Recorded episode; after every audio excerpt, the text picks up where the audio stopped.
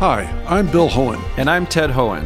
Over the past 50 years, our family has brought many world class dealerships to Carlsbad, including Mercedes Benz, Porsche, Audi, Honda, Acura, Jaguar, and Land Rover. That's right. This year we're celebrating 50 years in Carlsbad. So, on behalf of the entire Hoehn family, we want to thank San Diego.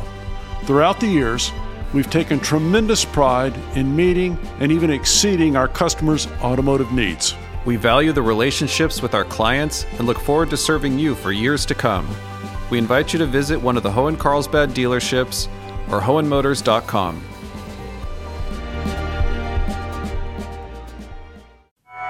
San Diego Unified implements a vaccine mandate. We've had to move forward with what we think is the right policy based on science. I'm Jade Hindman with Maureen Cavanaugh. This is KPBS Midday Edition.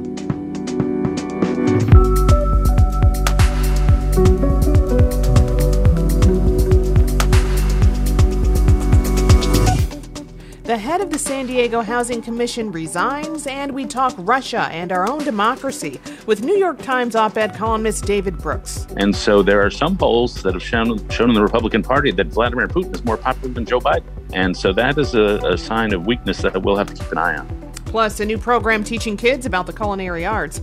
That's ahead on Midday Edition.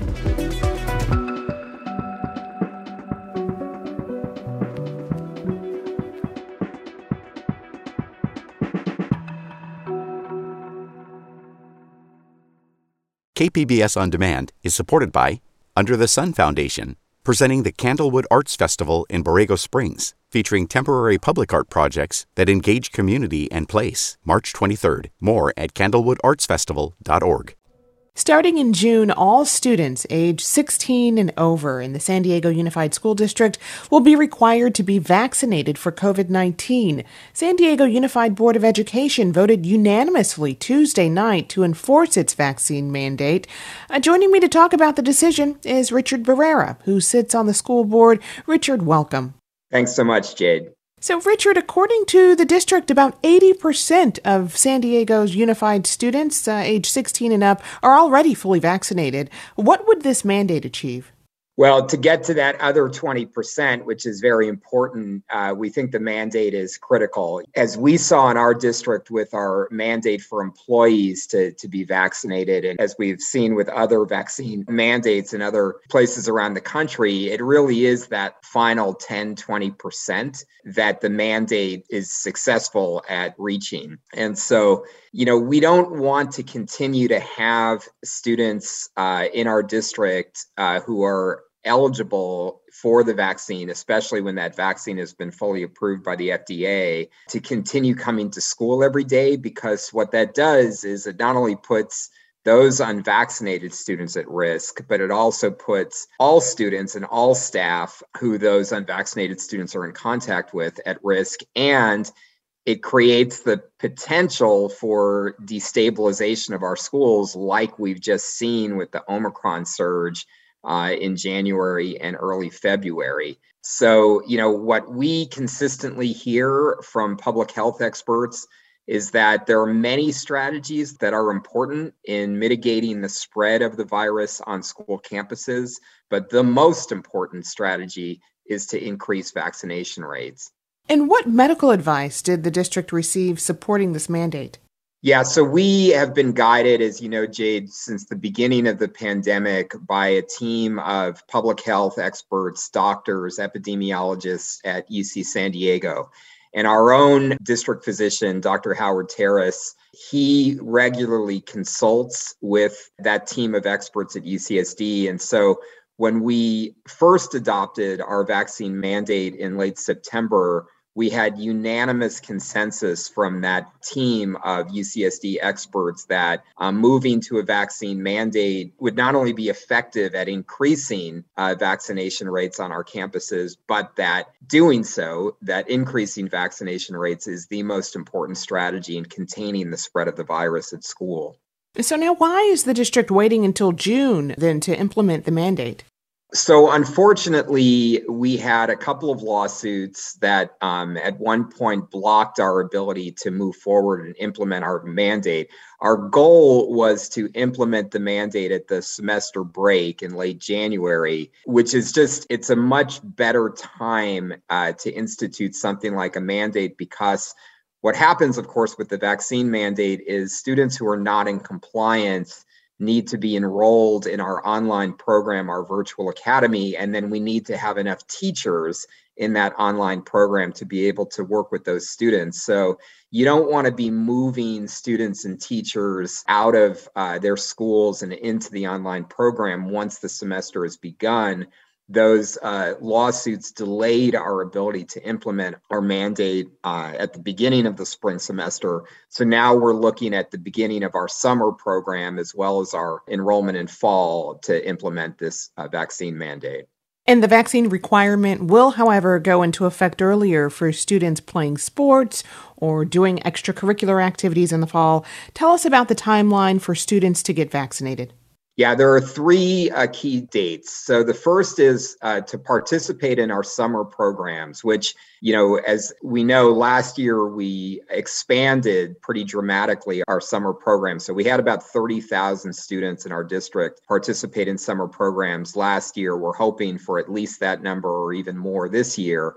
But in order to participate in our summer programs, students in that 16 plus range uh, will need to get their first shot at the beginning of the summer program uh, within the first week, and then uh, you know we'll need to follow up uh, getting their second shot within uh, three weeks after that. So that's for students in our summer program.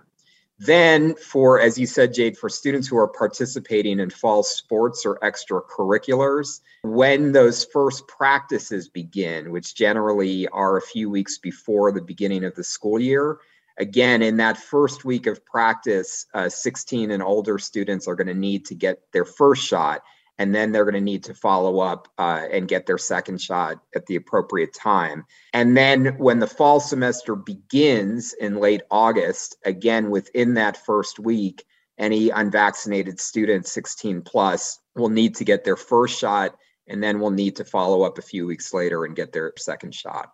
The district's vaccine mandate had been challenged in court, and just last week, the Supreme Court declined to issue an emergency order blocking the vaccine mandate, saying that there's no mandate to block. Uh, but now there is. Attorneys representing families who sued the district indicated that they plan to go back to the Supreme Court to hear the case now that the mandate is official. What's your response to that, and what concern do you have that this mandate could be invalidated? Well, you know, we've had to move forward with what we think is the right policy based on science and based on, you know, protecting the health and safety of our students and staff and, you know, the right policy to keep our students in school. And of course, we've had to respond to these lawsuits and take these cases through the legal process. So, you know, the, the cases are still going through the legal process. We have not had a final settlement um, at the uh, state level by the California Supreme Court. We've not had a final settlement yet by the Ninth Circuit Court of Appeals. There's absolutely no guarantee that the United States Supreme Court would take up the case.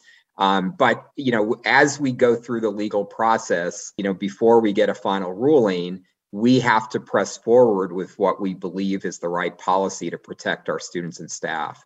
Do you anticipate expanding the mandate to all students when the vaccine is fully authorized for all ages? Yes, our vaccine mandate policy actually does apply to all students who are eligible for receiving the vaccine once it's been fully approved by the FDA. So, right now, it's only students 16 and older that are in that group. We anticipate at some point uh, during this year that the uh, vaccine will be fully approved by the FDA for students 12 and older. And then at some point, you know, that group of students five and older uh, we expect you know the uh, FDA to fully approve those vaccines. So once the vaccines have been fully approved for that age group, then our vaccine mandate policy goes into effect for those students as well. And on Monday, the state is expected to make an announcement about masking in schools. If the mask mandate goes away, will San Diego Unified follow the state guidance or will the board implement its own mask mandate?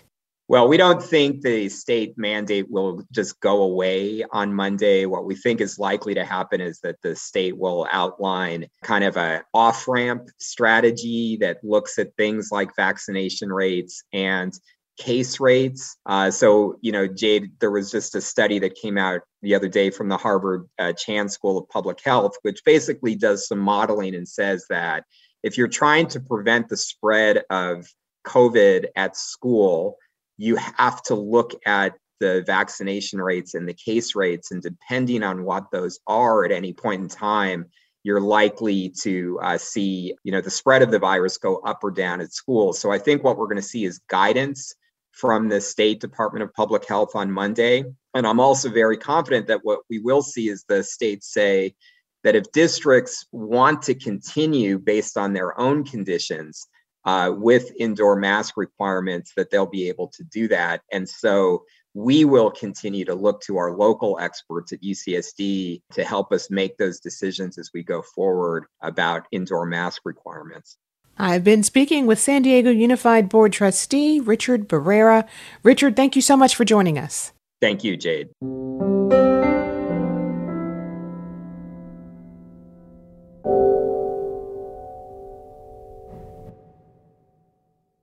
San Diego Housing Commission CEO Rick Gentry announced his resignation Tuesday after 14 years on the job.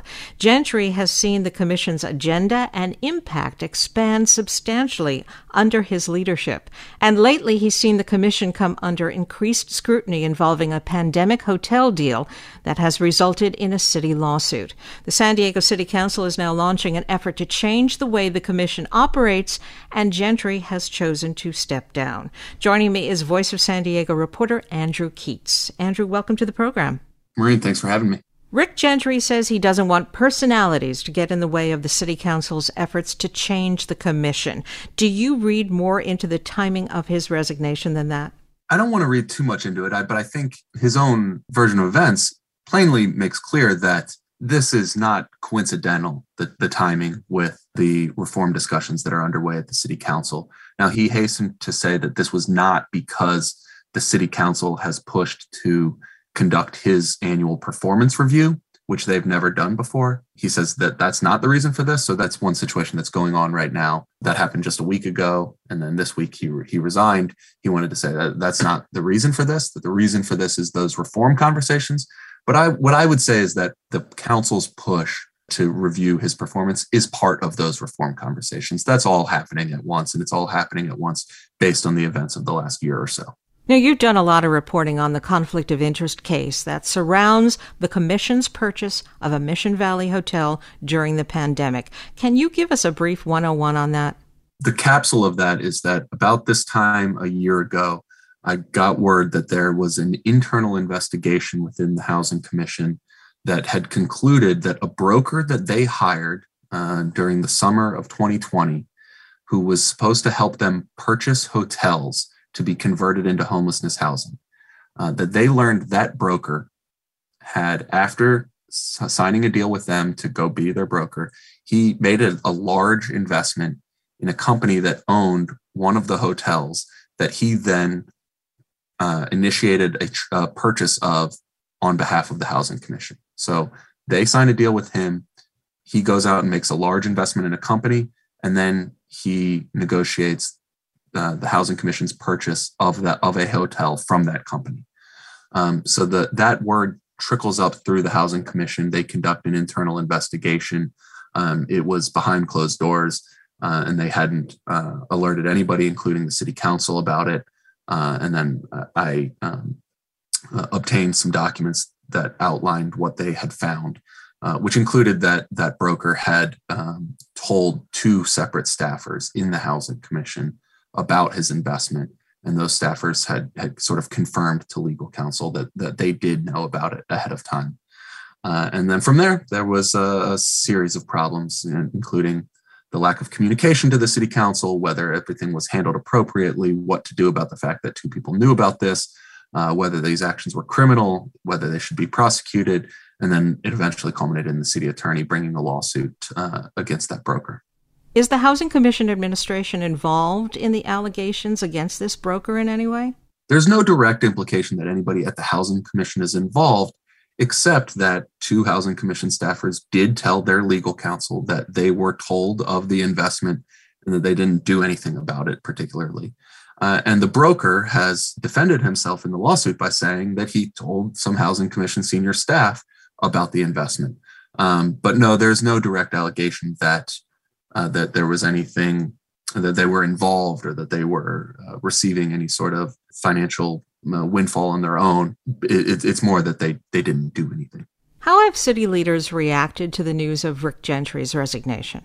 Respectfully, they've commended him for his time in 14 years and, and acknowledged, which, which is true, that the Housing Commission's budget has nearly tripled under his watch. They've taken on many more responsibilities. When the housing when Gentry came to the Housing Commission in 2008, the Housing Commission was a pretty straightforward entity. It uh, handled federal housing programs and it uh, doled out money that the city co- uh, collected for affordable housing uh, construction.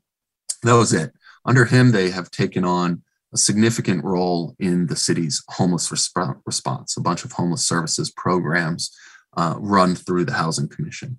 Um, and so they've, um, you know, they, they, have placed a number of people from the streets into homes uh, during his time, and uh, the, and that you know they, the agency is now considerably bigger and more influential than it was 14 years ago when he took over, and and people have mostly just responded by acknowledging that and um, expressing their their interest in in conducting a, a robust and, and comprehensive search for a replacement. Yeah, and, and I was going to ask you now what comes next. Do the new city council reforms have to be in place before there's a search for a new housing commission CEO?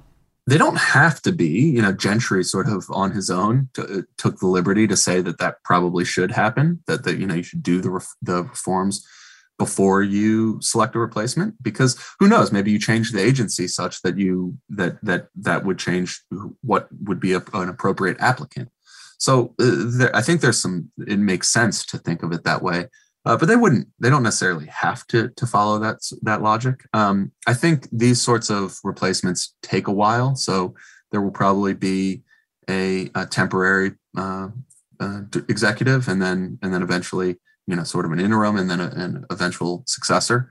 Um, and the other thing is, we don't really know how extensive the reforms that the city council is going to pursue will end up being. They have a laundry list of things that they're going to consider. Some are very minor, very procedural um, sort of things about like what is allowed to happen uh, in closed session and, and, who's allowed to be involved in closed session and whether the city council or the housing commission's board gets to, to be involved. You could change those things without really having any sort of influence on who should be the next CEO. But they also have discussed maybe they should uh, get rid of homelessness uh, services as something that the housing commission handles. Maybe that should be something that the city handles. That you know the the the decision there, I think, would heavily influence the type of person you would hire into that job. Um, so it, part of this be, comes down to how significant the city council intends to reform this agency in the first place. I've been speaking with Voice of San Diego reporter Andrew Keatts. Andrew, thank you very much. Maureen, thank you.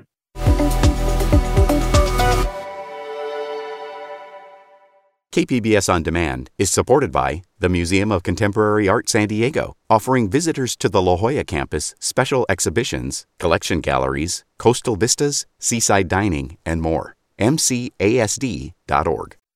The 27th Annual Writers Symposium by the Sea continues in Point Loma today, featuring an interview with politics and culture writer and New York Times op ed columnist David Brooks, who joins me now. David, welcome to the program. It's good to be with you.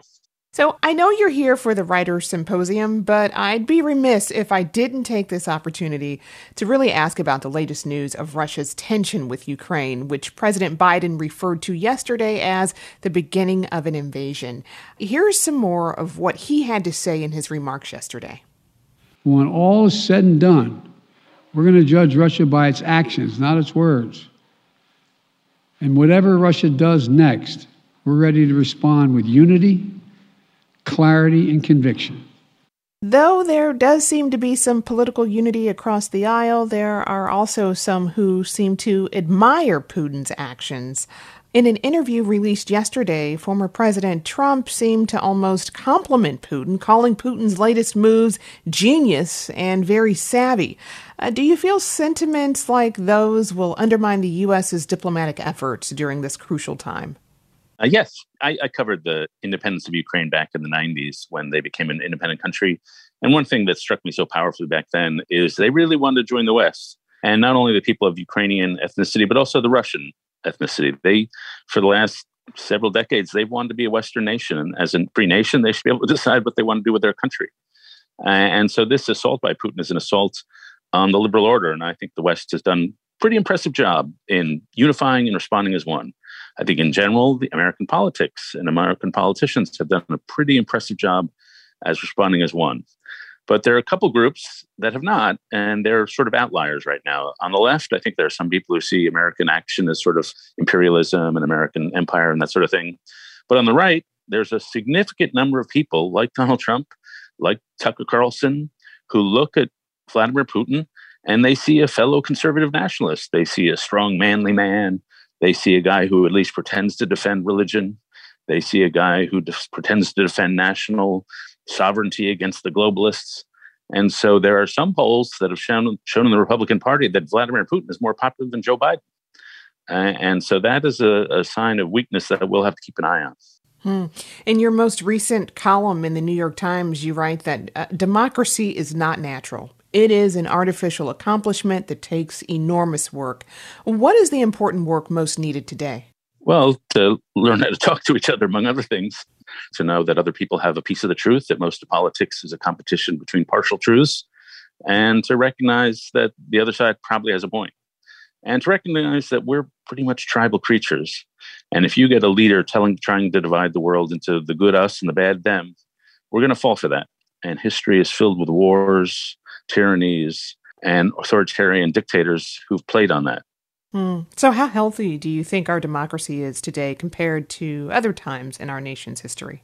Uh, the worst shape of my lifetime, uh, that's for sure. Uh, you know, the one thing I look at is social trust. Do we trust each other?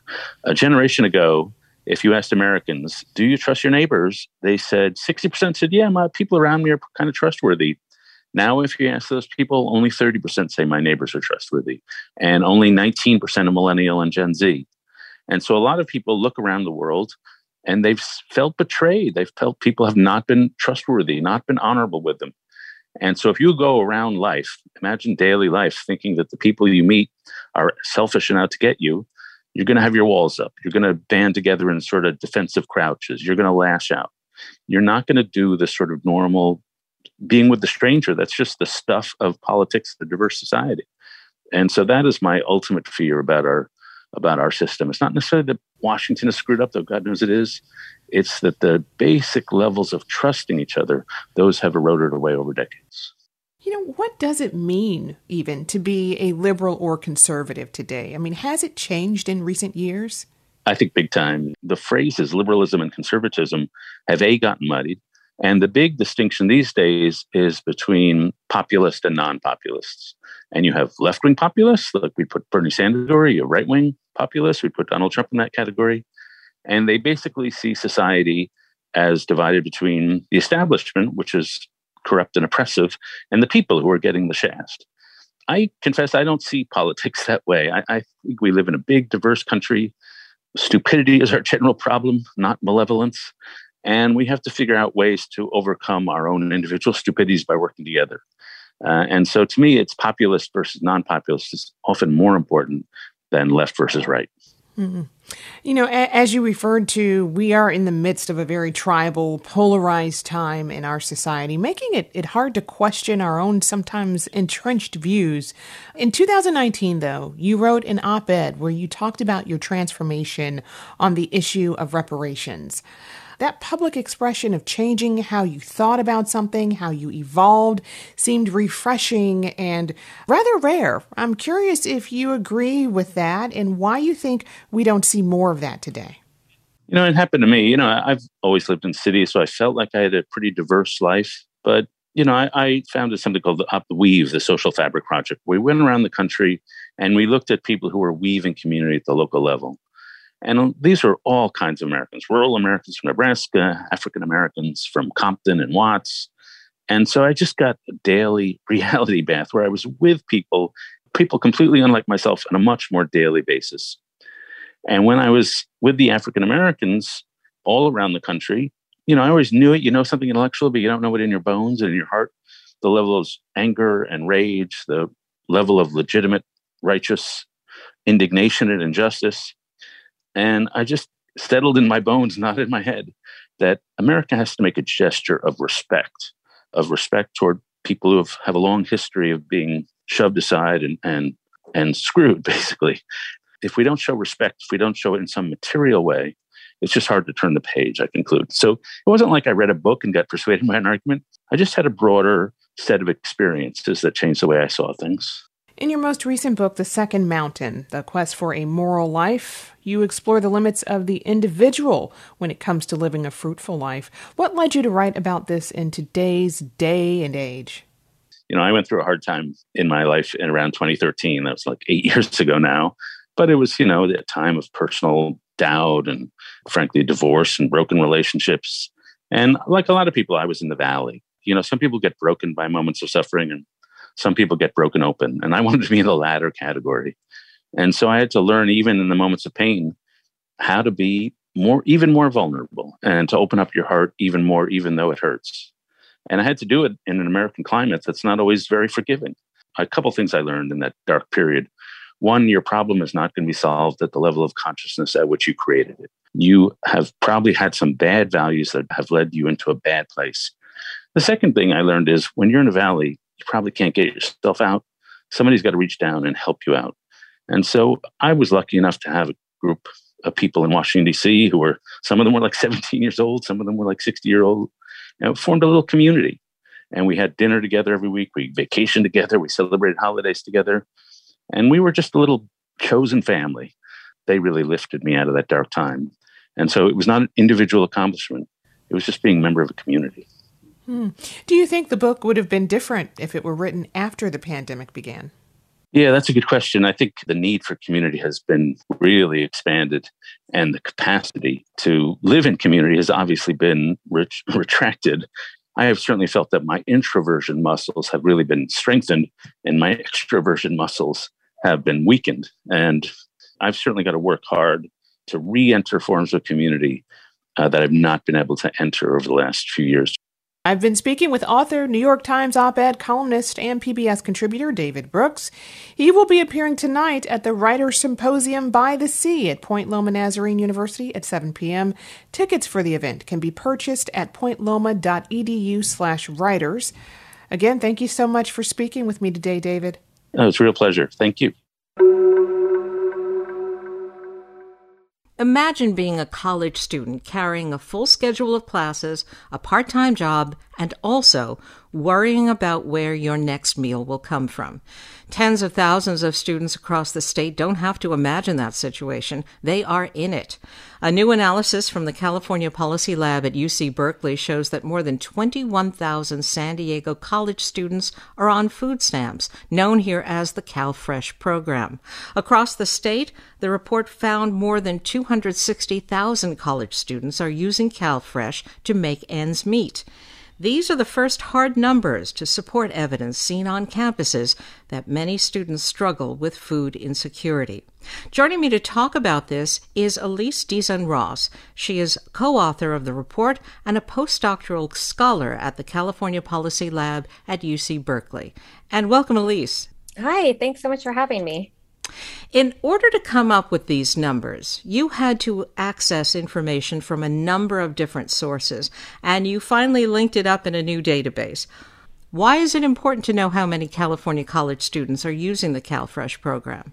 You know, before this research, uh, we knew from other survey evidence that food insecurity was really widespread among college students.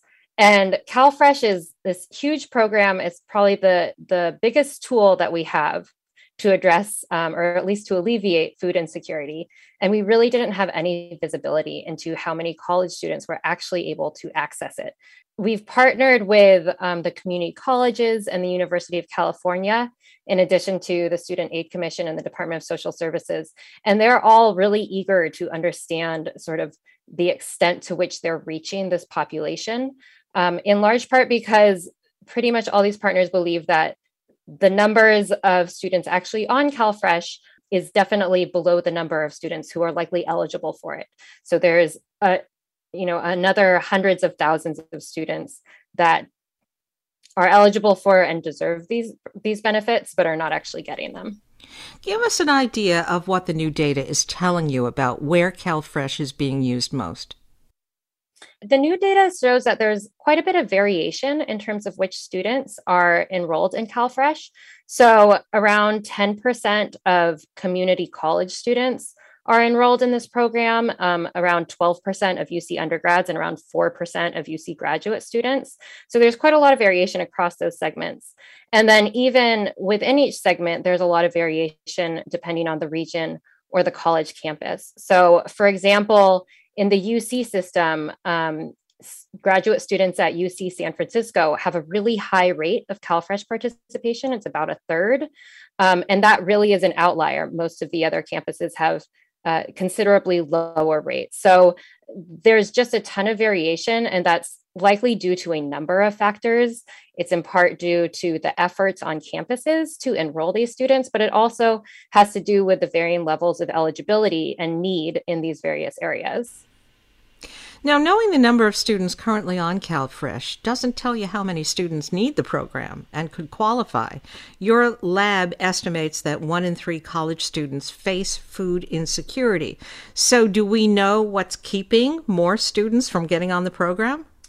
For one thing, it's very complicated uh, for students to understand whether or not they are eligible for this program. And that's in large part because the policies that define eligibility for college students are extraordinarily complex. So, you know, it's to for the general public to access CalFresh, you have to uh, fulfill a couple criteria. But if you're a college student, you have to fulfill those criteria and more. So it's objectively more difficult and more complicated for college students to determine that they're eligible for these benefits. And a lot of times, the information that they receive, you know, if they're looking online or even on campus, can be confusing or can conflict with each other. And it's just not a straightforward thing for students to know ahead of time, oh, I'll be eligible for this. On top of that, there's a lot of barriers that uh, students face not related to eligibility. So there's quite a lot of stigma and even fear around CalFresh enrollment. A lot of students um, think that you know they'll feel embarrassed to use their uh, EBT card at the grocery store, or they're concerned about all the questions that the application asked about them and their family, um, particularly students who are um, in a mixed status house, household where maybe some of their household members um, are immigrants are often concerned about sharing a lot of information with the government even though they are still eligible for this program. Can you share with us some of the things that you've heard from students about why they aren't getting the food assistance they're eligible for? Yeah definitely. So one of the key ones was just sort of this confusion about eligibility. Um, for example there is one uc student that said, I looked at the county website and I could not find eligibility information for college students. I had no idea if I was eligible. I gave up on applying on that occasion. And that seems to be a common theme. Um, another common theme was kind of like I mentioned before this concern about all the information the application asked for. So, one community college student said, I was not sure why I was being asked for my parents' info. The food I obtain with these benefits is for me, not for them. And that can come up a lot because the way the rules work is that if you are under 21 and living with your parents, your parents' income factors into your eligibility, even if you're sort of covering all your grocery costs on your own. Well, now that you have this data on the number of college students accessing CalFresh, how will you use it? You really need the eligibility to to fully understand these enrollment numbers. So we're going to be uh, estimating CalFresh likely eligibility using financial data that we have from students from the Student Aid Commission for the most part. So, again, this big data linkage we were able to um, put together enables us to do that kind of research. And from that, we're going to be able to understand which groups are really being underserved and could use more targeted outreach and interventions to get them, um, you know, the benefits that they need. And the exciting thing is because we have this partnership with these agencies, um, we can actually work with them to pilot some strategies and interventions to increase uh, enrollment among these groups, particularly the ones where eligibility really exceeds actual enrollment. And then we can work with them to measure whether or not these you know small pilots and interventions are successful and hopefully we can scale those efforts up I've been speaking with Elise Dizon-Ross. She is co author of the report on how many California college students are using the CalFresh program. She's also a postdoctoral scholar at the California Policy Lab at UC Berkeley. Thank you so much, Elise. Thank you.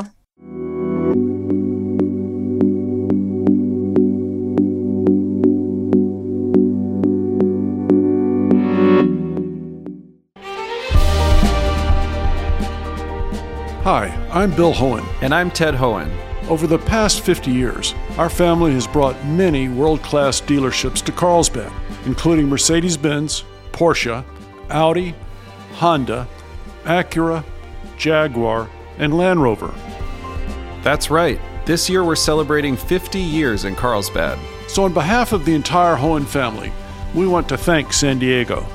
Throughout the years, we've taken tremendous pride in meeting and even exceeding our customers' automotive needs. We value the relationships with our clients and look forward to serving you for years to come. We invite you to visit one of the Hoehn Carlsbad dealerships or Hoehnmotors.com.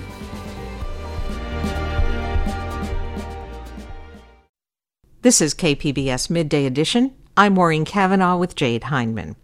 Not far from downtown San Diego, in the heart of Barrio Logan, there are students learning to cook in an unconventional culinary classroom. It's part of the new California Culinary Arts Institute for Adults. But KPBS education reporter MG Perez shows us how children are now the special ingredient in this community of learning. 11 year old Carlos Sandoval is a chef in the making. He can do the entree right now. His mentor is executive chef instructor Sohrab Zardkuhi, who is also the director and founder of the new California Culinary Arts Institute. In the common chaos of a commercial kitchen, Carlos has learned his lessons well. When you're plating something, you have to be like organized. You don't just put the food on the plate. You have to be very presentive. This sixth grade student spends at least 10 hours a weekend plating and learning the art of cooking in a six week program now catering to kids ages 10 to 16. During the week, the school has adults working on cooking and baking certifications, which happens to include Carlos's mother, Angelica. But it's his father who inspired him most. He always wanted to be a chef one day. And then he didn't have that opportunity to be a chef. So I want to accomplish his dreams as mine. You're going to lean the meat against the potato. Chef Zardkuhi is an immigrant from Iran by way of Spain. He's been cooking since he was six years old. His is not only a culinary story, it's a love story too. Every time that my mother cooked, I look first for the leftovers. And I wanted to eat the leftovers because I appreciated for what she had done. And I'm going to turn it on for you and Go. Danica Maitorina is almost 10 years old. You have to put um, a little bit fire on it, and it turns like brown. She's making creme brulee on her first day. She tells us her home cooking includes pancakes, cookies, and tortillas, among many other talents. Danica dances too while living with a diagnosis on the autism spectrum, which only makes her dreams to become a chef that much more exceptional. I want to have a restaurant. I want to make my own foods and desserts. The chef and his team of instructors are here to educate and cultivate young cooks. They want to be proud and they want their parents to be proud of it. It is good for them to teach them how to eat healthier rather than uh, fast foods. The new Culinary Institute is in the heart of Barrio Logan, a neighbor to culture and the crisis of homelessness. The chef plans for scholarships to include homeless students, and he wants to hire those in need to staff an outdoor patio restaurant, with all proceeds going to homeless programs and other charities. When ability comes in, responsibility should kick in as well. If God made me available to have this school. I don't want to be the only one who gets the benefit. It'd be nice to learn how to cook other things aside from just eggs. 14 year old Joshua Mesa is more comfortable chopping boards than food. He's successful at mixed martial arts and now steps out of his comfort zone to try his skills in a kitchen. I think cooking is a way we can express ourselves and a way to get to know a lot of people and without even having to use or learn another language. Cooking is just kind of a universal thing we all know and all do. Cooking with love is also universal. Carlos puts it this way By the way we make it is kind of like love. Like you give somebody a hug, they love it. You give somebody food, they love it. Like student, like chef. Once you touch a food and you touch this food with a passion to care for someone, to give with someone, uh, because you love that someone, uh, it tastes different. That's a delicious recipe for love and learning. MG Perez, KPBS News. Joining me is KPBS education reporter MG Perez. MG, welcome. Hello. Can you describe what it's like inside the California Culinary Arts Institute while the kids are learning to cook? Well, I would like to tell you that it's magical and beautiful, um, but it's a working kitchen. So if you can imagine uh, several kids in a working kitchen learning, making mistakes, creating wonderful food, that's what it's like. And as far as smells go, definitely lots to uh, smell and uh, enjoy and eventually eat. is this culinary training part of the students' school curriculum, or is this something that they pursue on their own? It is not uh, part of a school curriculum. This is something that uh, this, the Institute decided to start uh, in order to try to educate young people about healthier eating, believe it or not. Uh, and uh, so they are doing it uh, as an extracurricular activity and because they love it. And how much does it cost? The price tag for tuition is $1,200. That is full six weeks, uh, which works out to about 60 hours in total.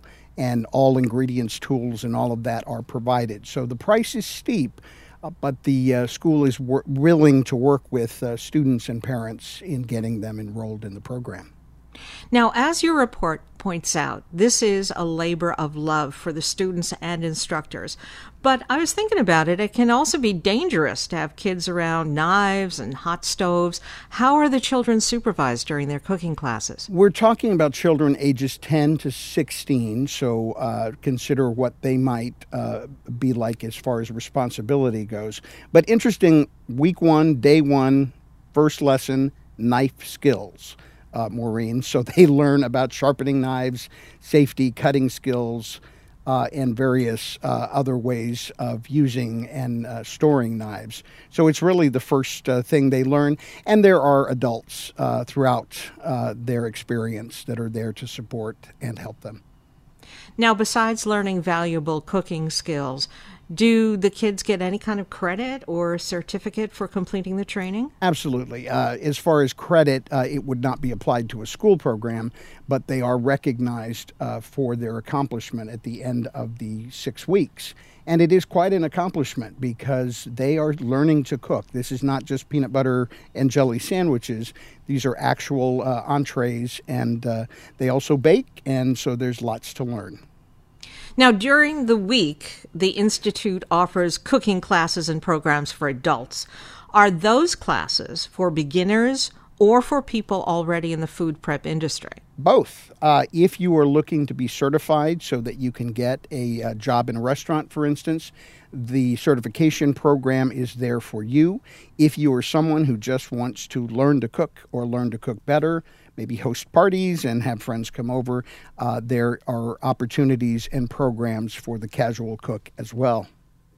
MG, tell us more about the man in charge of the Culinary Arts Institute, Sohrab Zardkuhi. It sounds like he has big plans for the Institute and the surrounding neighborhood. He is quite a character. Uh, he is a chef in every sense of the word.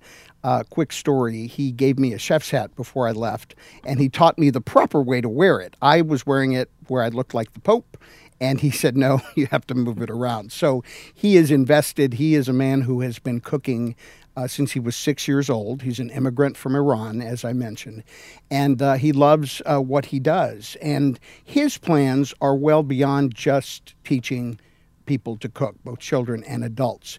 The uh, facility is located in the heart of Barrio Logan. Uh, not but a block away from where many homeless people have set up tents and encampments. His plan is to incorporate some of those people, to bring them into his kitchen and teach them how to cook. So there is a greater good. There is an attempt to reach out to the community that he really has uh, on his radar. The other thing he's planning to do is uh, convert a patio area into an outdoor restaurant. And all of those proceeds will be donated back to homeless programs and other charities. Now, what kinds of dishes are the kids at the Institute going to be able to prepare by the end of their six week course? Let me read you the menu. As I said, it's not peanut butter and jelly, that's for sure. Lasagna, spaghetti, fettuccine alfredo, sushi, believe it or not. Uh, they learn how to, to roll California rolls and make miso soup. Uh, the day that we were there, Salisbury steak was on the menu. Uh, but my favorite, uh, week five, they learned how to make fried chicken with uh, herbed roasted potatoes and mushroom sauce. So clearly, uh, this is quite a wide menu of opportunity for these young people to learn how to cook. Now, MG, I'm assuming you took a bite or two while you were there. How did the food taste? Maureen, you know me well. Uh, it was delicious, and I will admit to you that I tasted the creme brulee. It was not good for my girlish figure, and please don't tell my trainer, but it was delicious. Uh, handmade, fresh fruits. I licked the bowl clean. How's that for an answer? I've been speaking with KPBS education reporter MG Perez. MG, thank you so much. Thank you, Maureen.